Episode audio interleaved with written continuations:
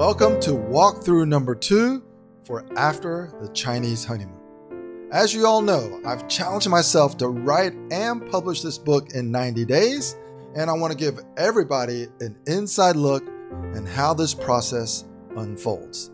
Last time I shared the working outline that will probably change over time, and I introduced part one and what that section is about.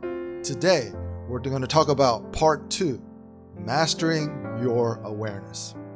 If you feel red storm clouds brewing in your psyche, following conversations that constantly veer away from your intended topic, it likely means frustration has overwhelmed your usual sensibilities and emotional intelligence.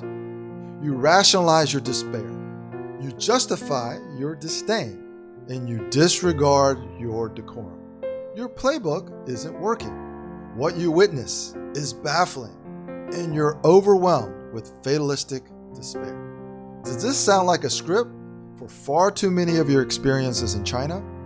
Cynical rationalizations replace your behavioral guardrails with indifference because you subconsciously excuse yourself from the inexcusable and you become what you despise.